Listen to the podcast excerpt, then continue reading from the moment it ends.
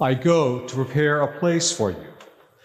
With that promise, Jesus changes how we think about the future, what might come in the week ahead, what we think about the life to come.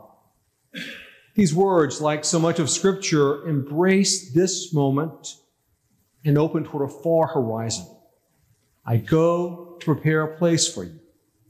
There will be times when Jesus seems near to our hearts and present to our minds, and we know ourselves held in his hands. And there are times when that presence is not so obvious.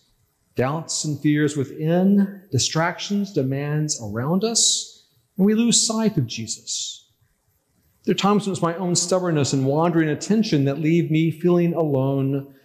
And there are times when it just seems God is not as near or as quick to hear as I want.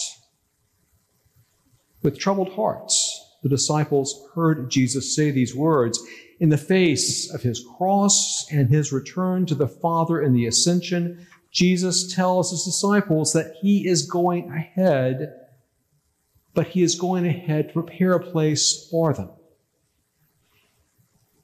which is what God has been doing through all eternity. God calls creation into being so that there is a place for us. And in an infinite love and a desire to be with us, this world is a place for God to dwell as well. In the mystery of the incarnation, the Word was made flesh and dwelt among us. Christ finds a place in the midst of our lives. He makes this earth and our human flesh his own. And he calls us toward himself to believe in him, not as some idea or proposition, not a theory or some sort of cultural icon, but to believe in him as someone that we trust and towards whom we turn our heart and our mind. The language of dwelling in a place prepared, that all sounds like home.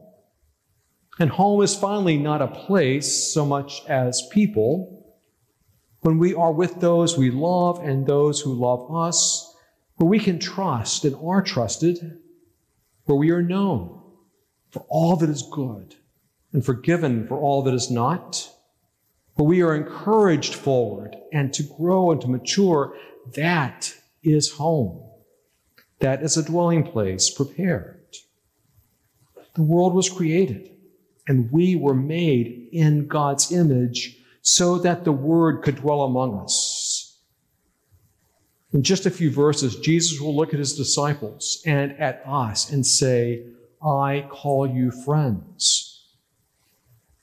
When the revelation brings its great vision, brings scripture to a close, the final vision of God's kingdom in its fullness is this the dwelling of God is with mortals. He will dwell with them and be their God, and they will be his people. Creation begins when God says, Let there be light. And the fullness of that light will shine when the new heaven and the new earth are, as Jesus promised, a place prepared for us. A place prepared for God to dwell with mortals and we with him. Jesus has gone before us and yet is close at hand. He prepares a place that is nothing less than the fullness of creation restored, but it embraces the ordinary places where we stand and where we will be in the days ahead. Pray in my name, he says, and God will respond. That means we have to know and trust him so that his way becomes our path his truth shapes our understanding. You will do greater things than these, Jesus says. Hard for me to say it, even reading it, it seems so outlandish, but Jesus says it. And so our lives are of more value than we could have imagined. In this moment of quiet between Sunday and the weekdays ahead, let His voice calm troubled hearts. And then turn towards the work that is yours, follow the paths that lead from this place, knowing that Jesus is preparing places for us where we can know and serve Him. We can read and find the signs of grace that are there for us by His infinite love, and where we can be all of that for others. Here for a moment is a dwelling place where we are at home with Christ. But so are our homes, our work, our joys, even our sorrows and disappointments. All of it a dwelling place where we can find Christ near at hand and find Christ leading us on towards the joy of God's kingdom in its fullness, a place prepared for us to dwell with Him and He with us.